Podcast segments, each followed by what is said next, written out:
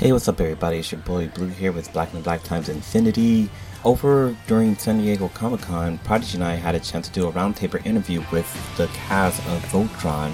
Uh, this upcoming roundtable interview is the interview with Josh Hamilton, who is the story editor, as well as Rhys Darby, who plays the voice of Coran on the show. This was a really fun interview, and really had a good time asking these guys questions. But um, yeah, let's go ahead and move on to the interview. And so he, um, you know, he's a character that influences everybody in all sorts of different ways. And so, um, so uh, you know, as, as cool as it would have been and dramatic as it would have been for him to die at the end of the first season, it's pretty awesome that he gets to live. And I think maybe even better. So how does how do you know how Coran identifies? No, he's so alienistic. It's very difficult to put your finger on it. is that a word? Alienistic. It is now. I came up with one. I mean, that, even that word alone is alien. Uh, so yeah, I, I would imagine he's so gorgeous that he probably would make love to anyone. right on. Yeah. Um, was it always the plan to have Lotor uh, betray Allura and the Paladins, or, or, did you want to kind of play against type? Kind of?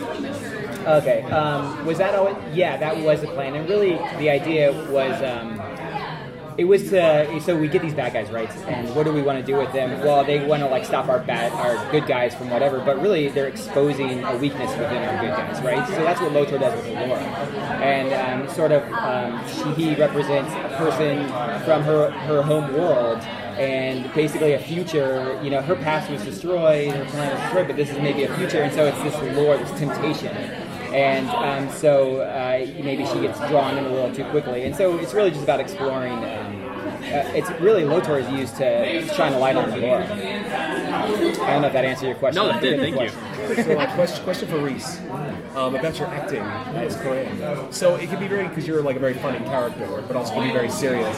Is there? Do you ever worry that sometimes the comedy can be so broad that it'll take credibility away from the character? And how do you sort of maintain that balance? Well, that that makes this, this, this character so interesting because yes, he is comic relief in a big way, but when you get these characters that are comic relief and they're usually idiotic or silly, uh, then they don't have any knowledge in their heads and they don't really save the day. But this one character Coran, I think his creation is unique because he's both. So he has knowledge, he saves the day multiple times. I mean, uh, and also he can be the comic relief. So you never really get that in a character, and I think that's so exciting to play. And that, and on, on top of that, he's sexy as hell. so I mean, you know, where do you go wrong? Um, I think it's, it's yeah, he is he is unique. Uh, and the other characters are funny too. So he's not the only funny character. They all have funniness in them, and I think that's important because when we life, we live life, no matter whether we're here on Earth or in space,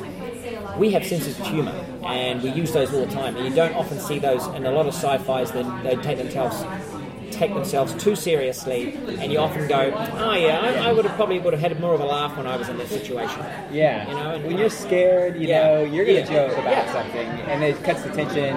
Yeah, cutting the tension in situations, and Voltron does that really well. So I think the humour is great, and also the other excuse for his weirdness is that you know he's he's not human, uh, and you see that straight away in the first scene when he appears and he does those. Yeah. yeah. What is happening with this guy? totally. Well, um, like so, what gets like builds up your energy, warms you up for so much like manic uh, comedic acting for Coran? I think uh, he's highly strung, and uh, when he's in battle situations, he can easily um, start to lose it. But he, we, we also see him really take control uh, when he connects perfectly with his knowledge. Then then problems are solved, and when when doesn't quite connect with his own knowledge and he panics, then he he makes those weird noises and falls over or gets the slipperies or you know panics and, and um, and those are the funniest parts for me to play because quite often with those I'll see the animation first and have to do all the, do the voice work afterwards. Um, and it's such anime that I don't know, it's kind of perfect for me to to make those weird noises. Things like the Yalmor call, that's kind of I made up some of that stuff. so I get I get to do anything that, that anything quite alien, especially uh, yeah monster created and stuff like that. I, I can I can make it up follow up on that, you know, how did you get to voicing Um, you know, is it is it some is it a voice that you were making up, or is that something you were given direction? I was given no direction. We wanted Rhys Darby's voice. Gotcha. People find it hard to direct me. Uh, no, they don't. Um, yeah, for some, I mean, I was surprised I got this this role, uh, and I was like, "Am I worthy of being part of this situation?" Because I'd seen the original, and it was very different, uh, the Coran character, uh, and but as time went on, I realised that it was important for this character to be more interesting, and uh, and not just, you know, the boring guy that puts the coat on Allura and just sort of look after yourself, you know. So I think, and I think it gave life, especially for kids, because I had so much. I have two boys of my own, and they come up. They're 12 and 8, and they're so proud of the idea that their their dad is this, you know, weird space wizard. Um, just yeah. How did they feel about voicing the, the two like uh, child They, yeah, so my sons also did the voices of Coran when they went through a, um, a wormhole. And Coran got younger and younger. That was uh, episode one of season two, I think. That's cool. And so I got my kids in, and they've got a similar accents. So um, they absolutely adored that idea, and, and you know did their best work, uh, and then got to see themselves on the thing. And yeah, it was, it was a proud Darby family moment. he would, we'd listen to sorry, we'd listen to you know the records or go to the records, and as the writers, we just started going. We just started writing way more Coran in the scripts to the point where it's like, is it, are these all just Coran, and we're have to cut Out um, because Restart we did such a great job, and um, I would have the entire thing. You would be the main character. oh, thank you. Spin off. Um, Yeah. Where, without obviously revealing or confirming anything too much for the next seasons, where did you want to take the character, uh, and where did you want to see him go? Coran and Yeah. com- coming back to Earth. Uh, no, in terms of just like because he's become a little bit more tangible, a little Yeah. bit more about him. He's evolved a bit. I would love to see more of his backstory because it's so interesting. I mean, he's like apparently about 600 years old, unless I've got that wrong, but he's gone through so much. And uh, we, we get little inklings as to what he was like as a youth. And, you know, he was sort of into gambling and things like this. And uh, you can see him hanging out in some pretty dodgy joints with some uh, weird alien people and wheeling and dealing. Um, probably a lot of improvised dancing, you know, sort of winning competitions here and there for this and that. And so I'd like to see, and also he's got, he wants to be kind of a superhero. That moment where he's got that cape and those crazy glasses, and he thinks he's going to fly.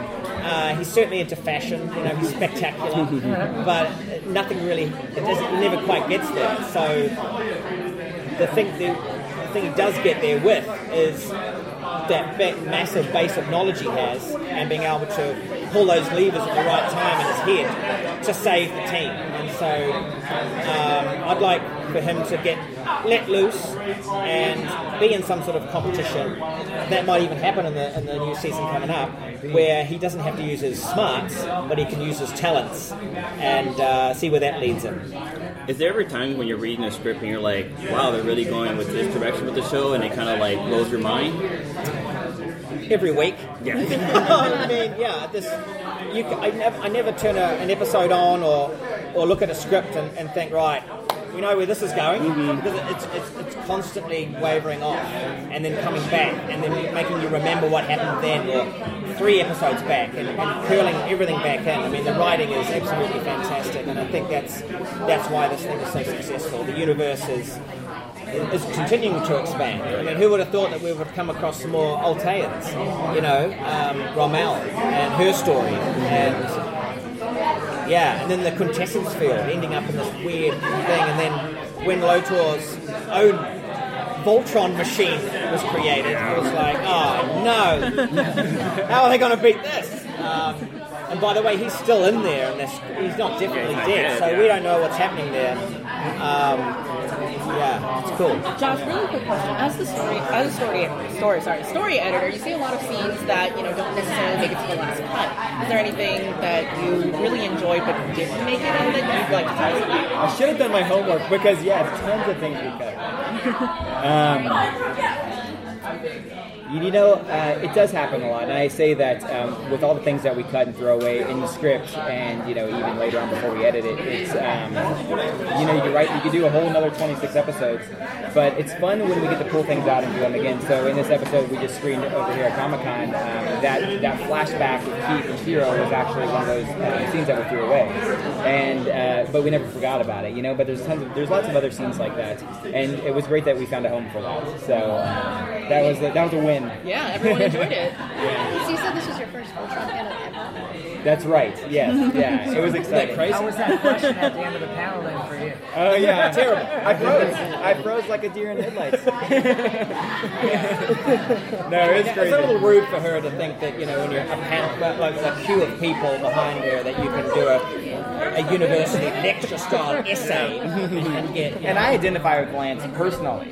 Lance is one of my favorite characters. Yeah, you do. And, yeah, yeah, that's it. We're the same. Oh, hey. Can you do a Paige, quick I don't know anything about Paige. Can you do a listening voice real quick, like saying your favorite line from the show uh, before you go? what, what's, what shall I say? What's happening? Um, Quiznak. You gotta say, oh, Quiznak.